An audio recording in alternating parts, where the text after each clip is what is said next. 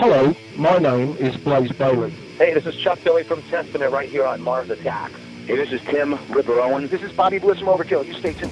Hey, this is Dan Lorenzo from Hades, Nonfiction, The Cursed, and my horrible solo music. You listen to my boy Victor on Mars Attacks. Hey, this is Ron Bumblefoot Thal of Guns N' Roses, and you're listening to Mars Attacks. Yeah, ladies and gentlemen, this is Dave Wyndorf of Monster Magnet, and you are listening to Mars Attacks. Hello, everybody. This is Michael Kiske talking, and you're listening to Mars Attacks. Hey, this is Richard Patrick from Filter, and you're listening to Mars Attacks. Hey everybody, what's happening? This is John Bush, and you're cranking it up on Mars Attacks. Hey, what's up everybody? It's Don Jamieson from That Metal Show on VH1 Classic, and you're listening to Mars Attacks. Crank it. Hey everybody, this is your big daddy Gene Hoglan, who has played with your favorite metal bands, and you are listening to Mars Attacks Radio. This is Kirk Windstein from Crowbar, and you're listening to Mars Attacks.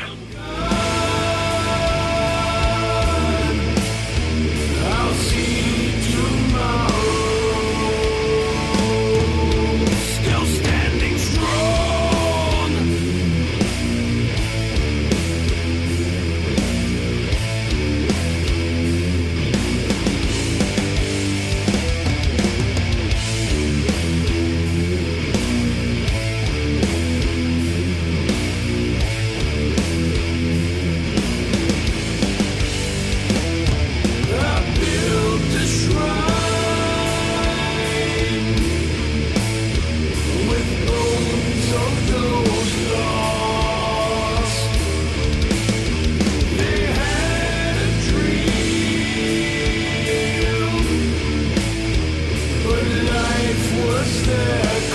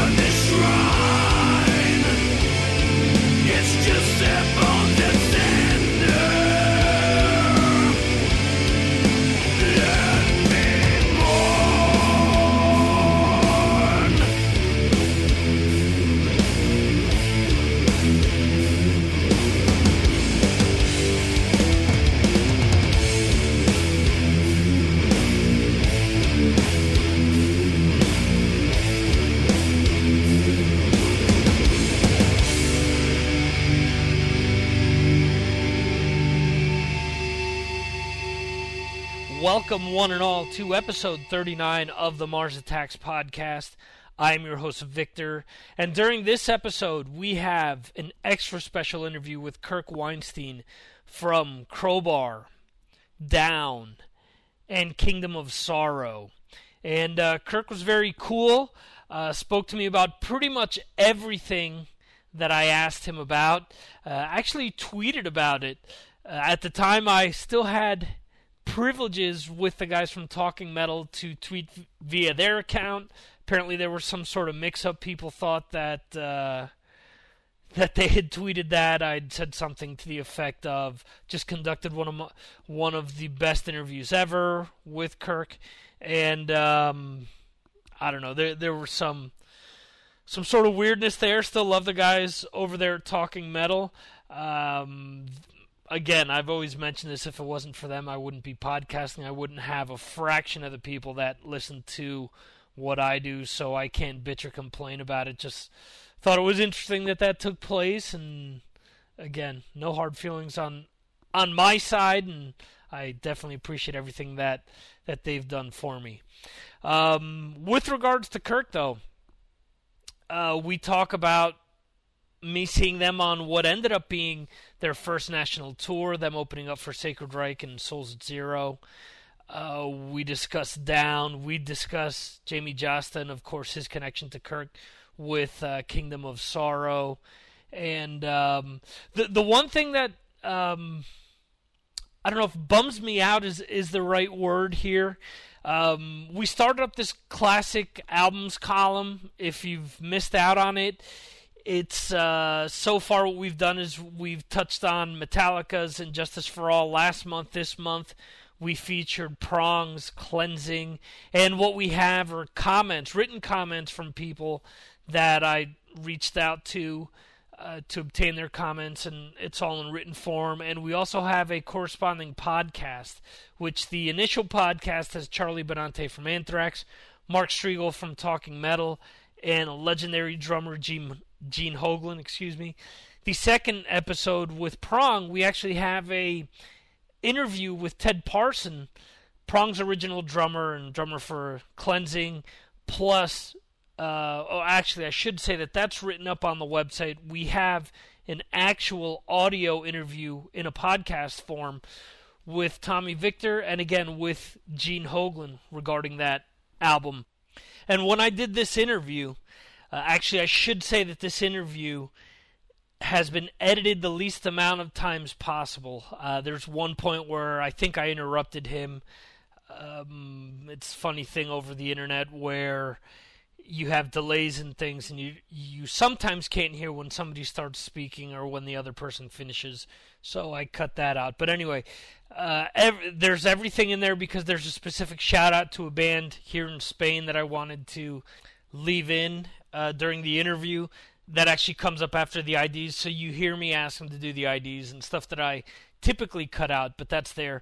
Uh, what I did cut out was talking to him about participating in the classic albums column he agreed to do it. Uh, the reason that I'm bringing this up is because I've reached out to him on a few occasions, haven't heard back. And last time I tried, his uh, email account bounced back my message. So you get the good old wah wah wah when um when I received that. But uh, you know what can you do? He's a busy man, and I just appreciate that he did take the time out to conduct this interview with me. And again, it is one of my favorite interviews that I've done. So, uh, in any event, if you're interested in checking out those classic album columns, just go to MarsAttacksRadio.com. You can check that out. You can check out any of the other podcasts that we've done previously, reviews. We've started doing weekly reviews, and this week, uh, no different. Actually, this week we may have several reviews up there. But um, yeah, been uh, been listening to a lot of different albums. Uh, had some free time this week, and that's sort of what I did. So I've written a bunch of things up, a lot of great new uh, songs out there, great new albums, I should say. Some mediocre stuff and some alright stuff, some disappointments as well. But uh, we'll touch on a few of those things. Just come back to the site MarsAttacksRadio.com and you'll see more of that. Sign up for the Twitter account as well. There's links to that. And, uh, you know, the MySpace and Facebook, yeah, that's probably going to end up going away, but what can you do? Hardly anyone goes to either of those, and sort of can't blame them. Um, you can also subscribe to this on iTunes. If you'd like, just look up Mars Attacks Podcast right there on iTunes. Find it, subscribe, and leave a comment if you'd like. You can send me your comments if you'd like as well. You can send that to input at marsattacksradio.com. In any event, we're going to jump into the interview in a second just want to play a crowbar track, a classic crowbar track, which is one of my favorite tracks to come out in the decade of the 90s. If you're from the New York tri state area, like myself, you're familiar with WSOU. WSOU has always played this track. It's one of my favorite tracks by the band, and again, it is one of my favorite tracks from the decade of the 90s. It comes from Oddfellows Rest and the track is Planets Collide by Crowbar. After this, we'll jump right into the interview with Kirk.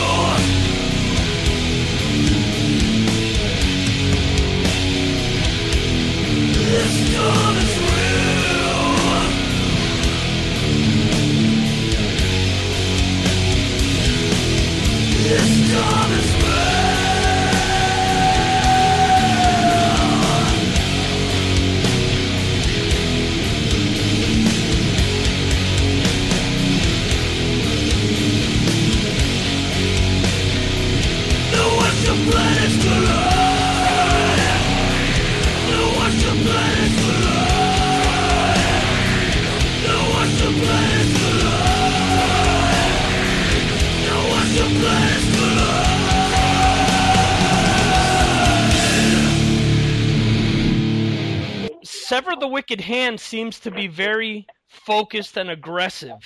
Um, did you purposely set out to do that with this album, or did that just organically come about? Um, a little bit of both. I mean, I just want to make the best damn Crowbar record we can make, you know, uh, and really, you know, spent spent my time and we we spent our time, you know, working on it, uh, and making sure we just knew that it was. This was a make or break record for the band.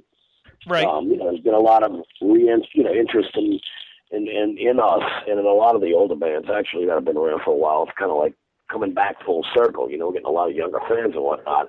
And we were like, Right. you know, we're getting interest from these younger kids and all. Man, we need to make make the best fucking record we can make. So really, it was just you know a complete focused you know thing on on trying to write the best record we can make, man. Right. And how surprised were you that the album was your biggest first week selling album that you've ever put out?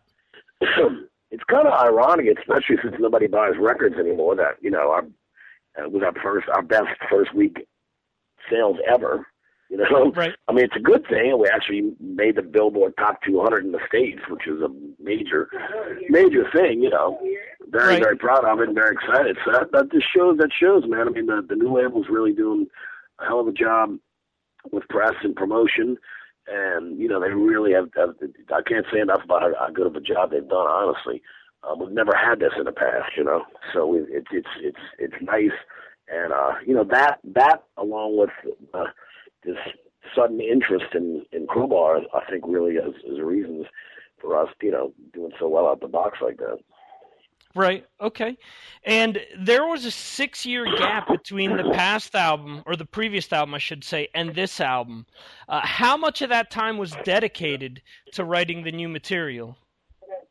Um, not much of it really. Ninety percent of the stuff was written in 2010, and really about half of it was written in the month of August, right before we entered the studio. I'd gotten back from from touring with Down, and booked the studio time, and that became, you know, I, I just I, I was writing, you know, two songs a day, and uh, you know, just really refining them and going over and over and over again with it, and just really, you know, making it happen, and then you know, uh, and what what I could do really, like none of the lyrics or vocal ideas or anything, melodies are even there when the guitar riffs are written. I to do the guitar riffs and then refine them with the guys, let them put their own, you know, their own touch on it as well. And then um, when we get in the studio, obviously it's time it's time to have fun and be creative because I don't know what the fuck I'm gonna be doing vocally. So Right. that that that brings a lot of fun into it. And also, I'll, you know, with Crowbar do a shitload of guitar harmonies, and none of that stuff's really worked out till we get in the studio either. So we kind of we kind of just um, you know crank out the the basic tracks to it and then build from there. And then that that's my favorite part of it is the cre- the creativity. You know, like actually just watching watching and, and, and hearing the whole thing unfold, you know. And then Right. you know, you leave you leave that night and you have this complete piece of work that, that wasn't there, you know, in the morning. So it's kind of that's where I get my real enjoyment from as far as writing and, and recording. Cool. So there's, I mean, basically you start out with a, a small seed per se, and throughout the day it grows. And uh, at the end of the day, I mean, based on your reaction, I'm assuming that some of these songs really surprise you when you see the finished product when you're done recording them. Yeah, I mean they they do. I think they surprise the other guys a little more than me because I I hear it all in my head. You know, I, like I have like this, like you know, I'll show them like something simple. I'm like, trust me, trust me, it's going to be killer. You know, and then once we get in, and I'm able to do all you know the extra layers and stuff and whatever, and then when the vo- you know vocals come into play and everything, you know, um, it it it, it you know it's killer. You know, but uh, it, it does surprise me. I mean, in a positive way, thankfully. Um, but uh, you know, that's that's the beauty of it, man. That's why I like like uh, writing so much. Gotcha. Okay. And you chose to produce the album. Was it a case that uh, you felt no one else could maybe share your vision of what this album could be, or uh, was there other people that were considered, but you just decided you were better off doing it yourself? Um, I think I just decided that I was better off doing it myself. Um, you know, I mean, it's a lot of times it's a positive thing to have an outside producer. I mean, we, you know, Phil's produced, you know, stuff for Crowbar in the past, and it's been it's been great. Um, you know, a lot of times it, it's not a good idea. It just depends on the situation. But for me, for me personally, you know, um, I, it, you know, I, I I had to I had to have my hands on every single aspect of this record. You know, really, it, was just to me it, it was a it was a must. So um, you know, that's that's kind of why I chose to do it myself. Okay. And did you set out to do anything in the studio that you hadn't done in the past with previous albums? Not really recording wise, no. Um, recording wise, I mean, uh, everything was pretty much the same, and you know, it, it was it was a lot better, uh, a lot better um, to to to do it sober. You know, I'll tell you that. And that helped quite. You know, no problem.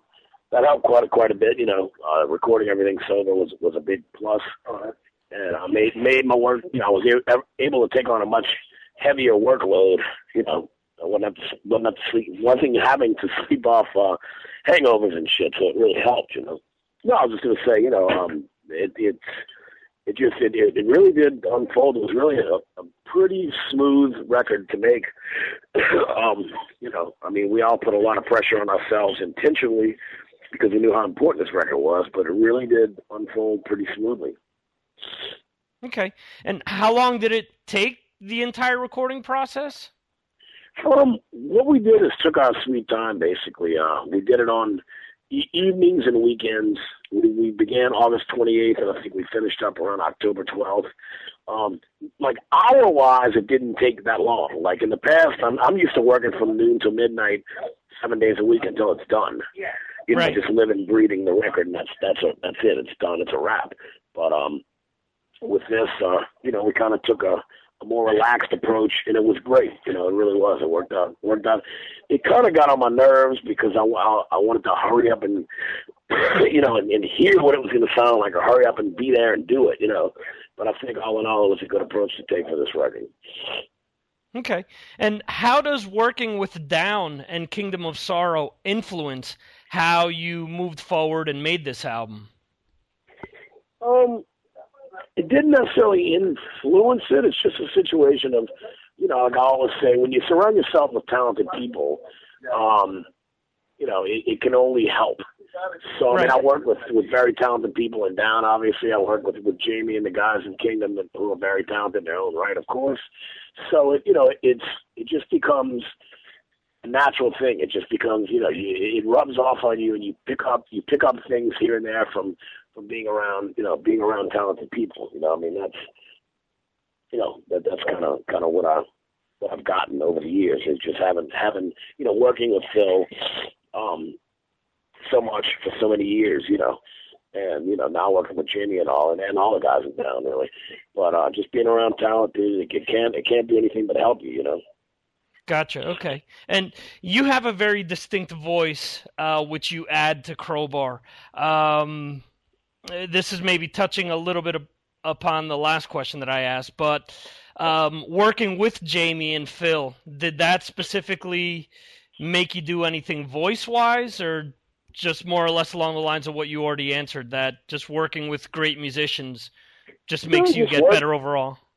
Well, I mean, Phil, Phil told me quite a bit. Um, you know, early on though in my in my career. I mean, so we've known each other for fucking well, I don't even know, you know, whatever, twenty, Right. damn near thirty years. So you know, it's been a long time. So um, you know, and he's obviously you know one, you know one of the best out there. So right now, he's the best out there. Um, you know, Okay. I mean, but he, you know, to me, you know, it, it he helped out quite a bit in the past with that. Now, um, you know, I think really more more or less so. Uh, it's just a situation of, of you know, take, taking things from from uh, from talented people. You know, like like I mean, with, with Jamey vocally, um, I mean, I would say I'm probably I have a, a more well-rounded style and vocal range. So I think I'm, it's, I've, I've, I've almost um, not not to pat my own back, but I think I've probably it's probably the reverse where I've kind of helped him a little bit with his voice and getting more confidence in his voice, and he's branching out on Kingdom of Sorrow stuff and doing stuff different than what he was doing on Kingdom.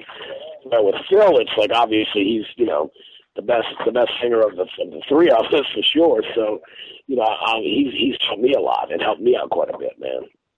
Okay, and, and that was actually something I was gonna point out with Jamey once you mention that with Kingdom, he does really go beyond anything that he's done in Hatebreed, which is really cool to No, hear absolutely. on his end. Yeah, I, I completely agree. He was kind of nervous about it, and I'm like, dude, you can, you know, you can do it, you know. Just give it a, give it a. He, he, the thing is, he's never really, he never tried before King of the Fire. I don't think to really do anything other than his Hatebreed style. So Yeah. now he's getting more confident, and he's and he's branching out. His his writing style is is really being more diverse, you know, as well, and it's really a cool thing. Very cool. Yeah, and you know, being someone that, you know, has been on TV and I've seen them in concert and just hearing things that he says on stage, he's very knowledgeable with music and it's cool that, you know, on the one hand hearing you say that you know, he was almost shy about trying to go beyond what he had done, but at the same time, you know, someone with so much knowledge, it's odd that he hadn't done it sooner, you know? Well, I think it's just because he really hadn't. Um, you know, I mean, I'm not speaking for Jamey, but I, I, I Right. think it's mainly because, I mean, basically, he's been in Hatebreed, which are the absolute epitome of a true, you know, hardcore band, and there's, there's Yeah. basically one vocal style.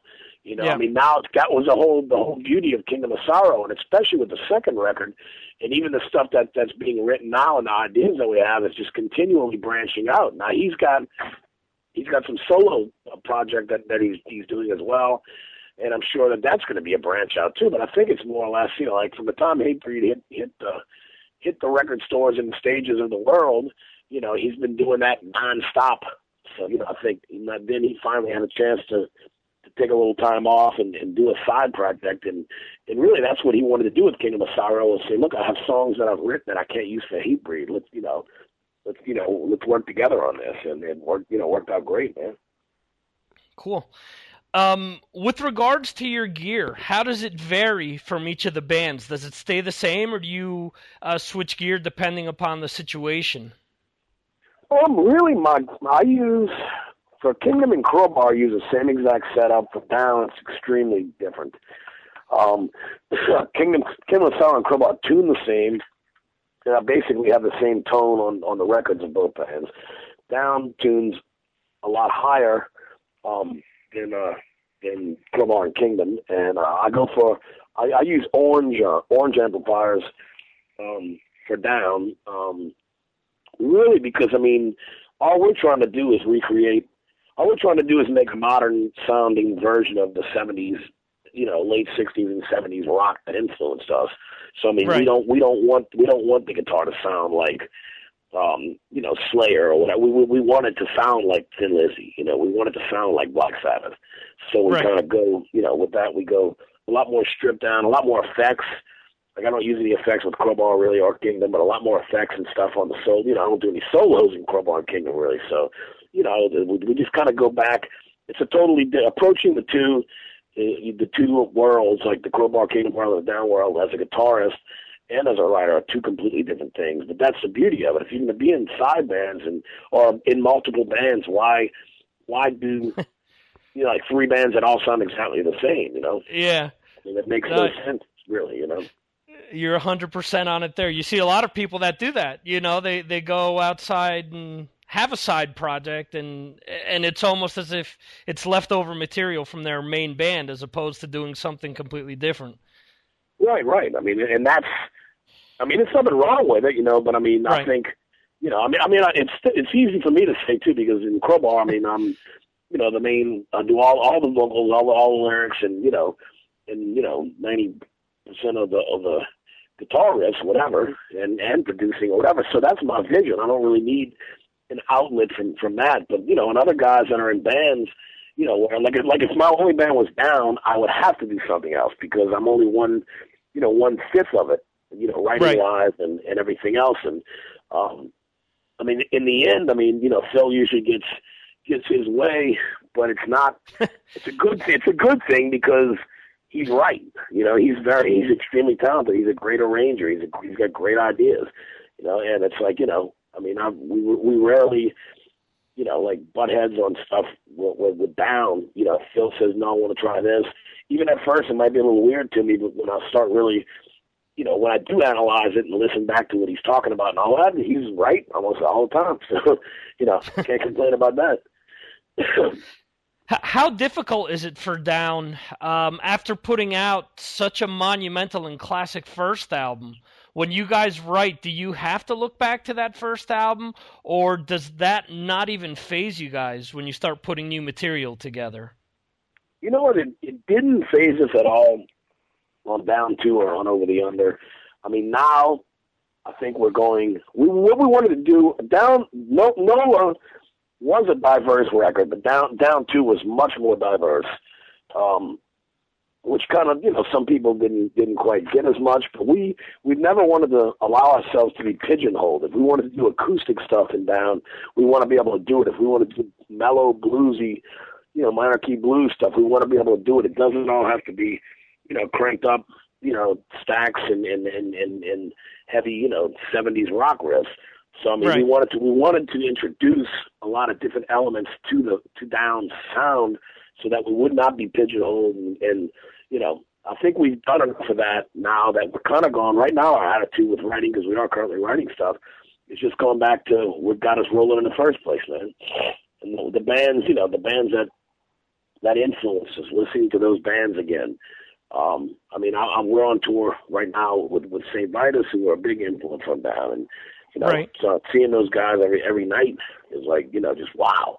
You know, it's inspiring me to, to write down riffs because that's, you know, that was one of our influences, man. But you know, just stuff like that, just going back, you know, and and not overthinking it, not overanalyzing it, just because right. those those first those, that first down record just flowed out of out of us. It was a joke.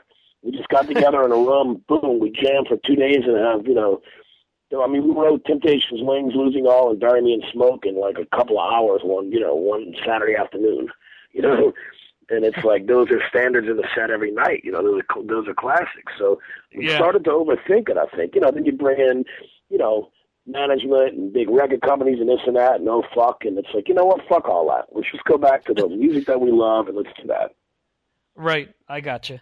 Um, speaking of trying to live up or not live up to things. The first time I ever heard of Crowbar, I was back in college radio, and I heard your version of Led Zeppelin's No Quarter. Um, how daunting was it to cover that song? Was it, you know, an issue where you felt you had to live up to the original, or was there no pressure on you at all when you recorded that? Well, I mean, you're not you're not going to outdo uh, Zeppelin, you know. Um, right and you know that's one of John Paul Jones. You know, that's just one of his standout, and he's he's you know highly underrated if that's possible. You know, I mean, Page and Plant right. get all the publicity, and you know, God rest John Bonham. I mean, he does get his his what he earns as a drummer, but you know, to me, John Paul Jones is like the secret weapon of that band. His bass playing is unbelievable, and when when he did, you know. Uh, you know, I just think that there's no way. I mean, to me, if I'm gonna when I cover a song, if I'm gonna, if I'm doing a cover version or playing it live, and if I'm gonna play a Sabbath song or something on stage, you know, we're just gonna have fun and do do some covers. That's fine. You know, I mean, it's gonna sound heavy. It's gonna sound as you know, as much as we can make it sound like Sabbath. But if you're gonna really record a song, uh, you know, I mean, to me, our, our version of No Quarter couldn't be any more opposite from the original. And that was right. the intention. It was to take that song, which was already a, a masterpiece, and then just say, "Hey, man, let me make it my own," and hopefully people won't shoot me. You know. and that's I think the beauty of that song is that it does sound so different that it's almost a classic unto itself. You know, where it doesn't. You see so many bands that try to sound like the original and fall very flat, and this is so oh, different. I mean, if we would have brought in keyboards and you know really tried to do it just like uh, you know, I didn't. I just sat down and fucked with it for like fucking you know literally like two minutes. I just kind of figured out the with with the, the the basic you know root chords to the bridge and what the chorus were, and then kind of made up you know my own little version of the no uh, keyboard part, and right. that was it. And then I just put it away. I, I already knew all the lyrics in my head from listening to it a million times as a kid, so right. you know I just excuse me, been um dealing with this chest chest cold. But uh, no problem. Yeah, I just I kind of just you know did that, and it just ended up thankfully coming out good. Cool. And I was actually lucky enough to see you on that tour with Sacred Reich and Souls at Zero. I saw you guys oh, wow. in in Newark, New Jersey, and oh um, god, I remember that shithole.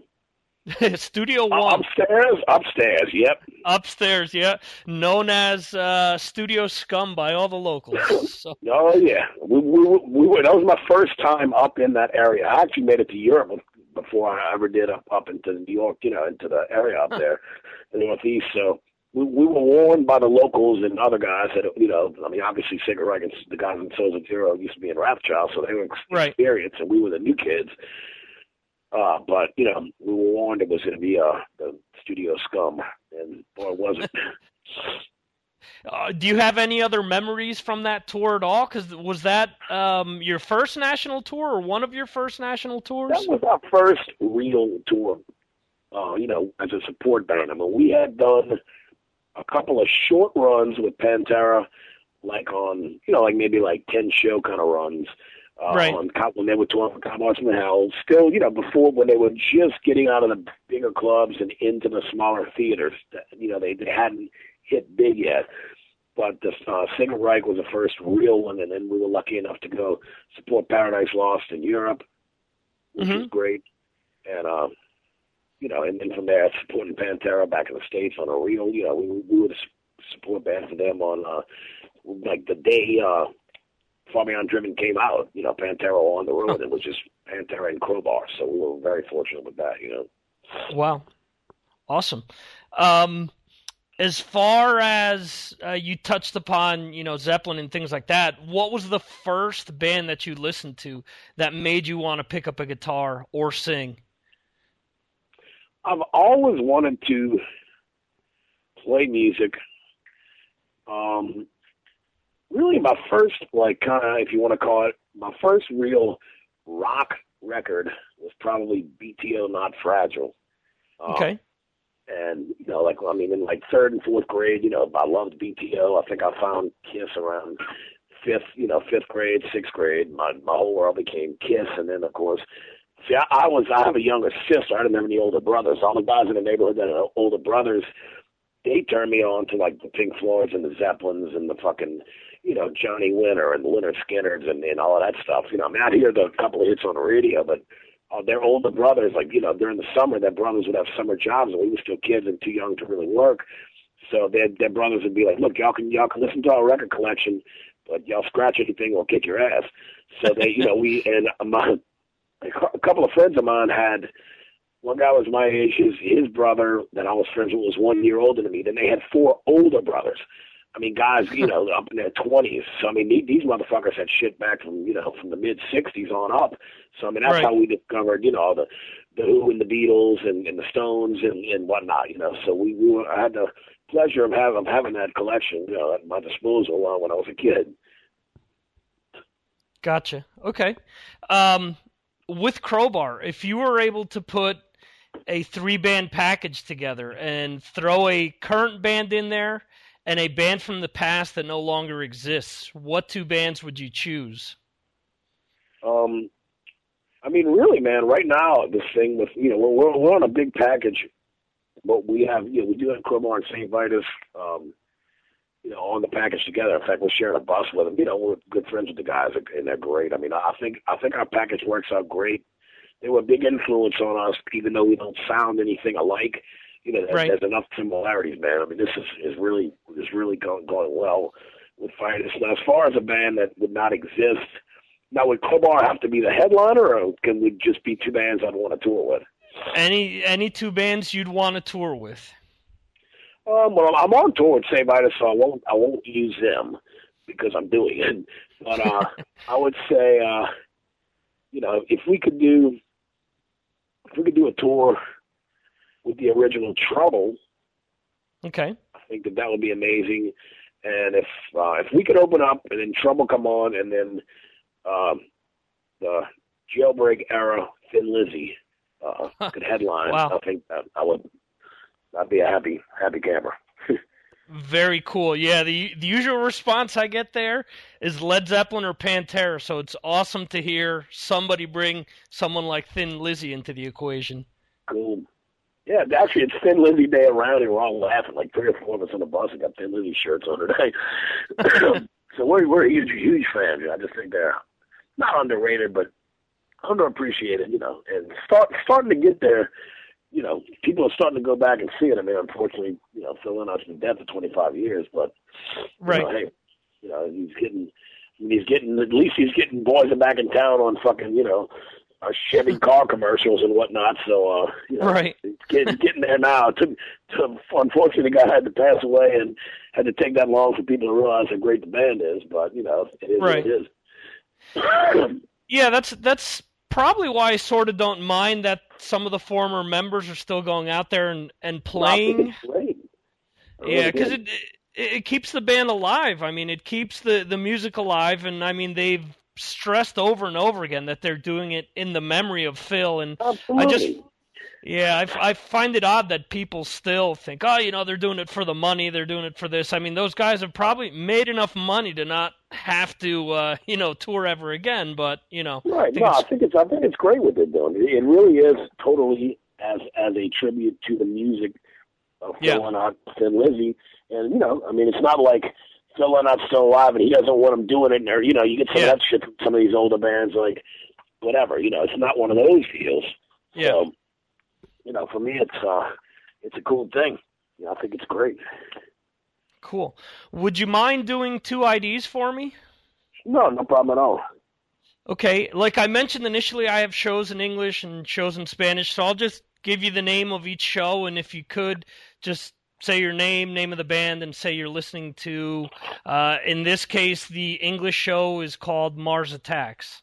Mars Attacks. Okay, Yeah. you ready? Yep.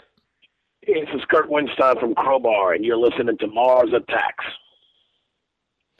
Excellent. And the shows that I do in Spanish are called Fusion Sonica. Fusion Sonica, okay? Yeah.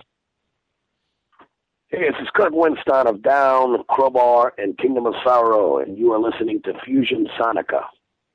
Perfect. One of the only people to nail that on the first try. Once I say Spanish, people start freaking out on me. So, well, I can't read it, but I can pronounce it. Usually, same thing with with. Uh, fuck, I've been to Germany so many times. I can actually read a, ba- review of a band and kind of make out what's going on.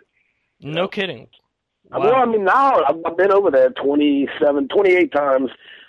Go over to the Europe UK tours now, and I mean, I've literally spent months, months of my life when you add up all the days. You know, in Germany, I mean, one tour we did eighteen shows. You know, just in Germany. Uh, Right. you know, but I mean, you know, like yeah, it's and I have a lot of good friends from there, you know, and and, and it's so little by little, I'm I'm picking up on a few German things. Cool. It's a shame that uh, here in Spain we don't have that same uh, that that that same type of reception to metal, or you know, to have groups come in and play. You know, 18 shows. I, I mean, I know you guys with Down played here last year, I believe, or the year before at a festival. But that's that's a th- that's the norm. You get a band to come in for a festival, or maybe play Madrid or Barcelona, and and that's all she wrote. You know, but uh, I mean, like we we had done, we supported Sepultura, and we had uh we had Hamlet on board who are from Spain. yeah, So, yeah, think, yeah. yeah. I think we have great guys. Shout shout out to Hamlet, by the way. Um, and uh, you know, great guys, and and that that was a really killer tour. We did, I think we did three in Spain and one in Portugal. So that was cool because I've been there with Down, but I had never been there with Crowbar. We we did. I didn't know what to expect, but the shows were, you know, we did quite well. I was really surprised. So I'm looking forward to getting Crowbar over to, to Spain and Portugal. Hmm. Uh, So you think that there is a possibility you guys would play over here? Absolutely. I mean, when we do come, I want to hit everywhere. You know, I mean, it's like fucking, we just suck it up. We'll just do six weeks. I want to hit Scandinavia, all of Europe. You know, let's just do it.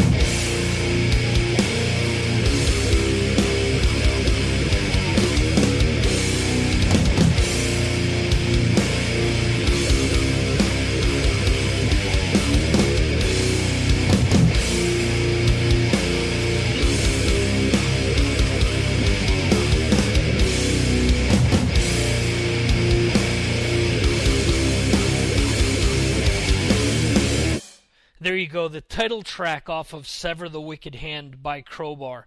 And if you haven't heard the album yet, I definitely recommend it. It is one of the best releases that I've heard this year. I'm not just saying that because I absolutely love this interview. Uh, I truly mean that. Uh, this album reminds me a lot of the Danzig album that came out last year, in the extent that, you know, I was like, all right, cool, another new Crowbar album. You know, what what can you expect? Um, the band has put out a, b- a bunch of different things, and you know there are some tracks that are absolutely great, and there are others that you know, like any band, um, maybe fall short of your expectations or whatnot. This album is quite the opposite. It is really good from from beginning to end, and that's why I wanted to include this title track and the first single, which I used to kick the episode off, which is "Let Me Mourn." And uh, again, they have such a uh, storied history uh, dating back to you know the beginning of the 90s and there's a lot of good stuff mixed in there throughout all the albums that they've put out uh, what we're probably going to do is end the episode with the Led Zeppelin cover that we had discussed during the interview. That's what introduced me to Crowbar. I remember what it was to receive that CD and have everyone go absolutely wild saying, You got to check this out, man. It is so different to the original, and yet it is so unique and so you know so it it stands on its own you know that's what's so cool about this you have so many people that try to do you know a copy of you know a, a classic track and it falls so short because you're always going to go back to you know that original track and and that's what Kirk mentioned during the interview so and I apologize if I've been pronouncing Kirk's name incorrect I believe I may have said uh, Weinstein. I'm not sure if it's Winstein, but just throwing that out there. um, in any event, want to thank Kirk once again for coming on the show. Want to thank Bill over at E1 for hooking this whole thing up. Uh, he does a great job with all the artists over there. And my sincere apology to you, Bill, for not putting this out sooner. But again, just wanted to make sure that we got as much audience listening to this as possible. When I conducted this interview, there were interviews with Kirk left and right, and um, you know it almost oversaturates things, and it makes it difficult for people to pinpoint this specific interview and want to listen to it. So wanted to um, just make sure that as much people got to listen to this and got turned on to the Crowbar album as possible. Uh, so uh, was also, as I mentioned during the interview, was their biggest first week seller of all time, which is surprising. A band that that's been around this long, that this would be their biggest first week seller. But it really is no surprise because the album is really solid from start to finish. It, it has a lot of really good tracks on it. Uh, you know, I played two tracks off the album, the title track. I played the first single, Let Me Mourn, to kick things off. And uh, if you haven't listened to the album yet, hopefully this will drive you to wanting to listen to it, make you want to go out and purchase it. And if nothing else, go out onto iTunes and purchase a, a track or two.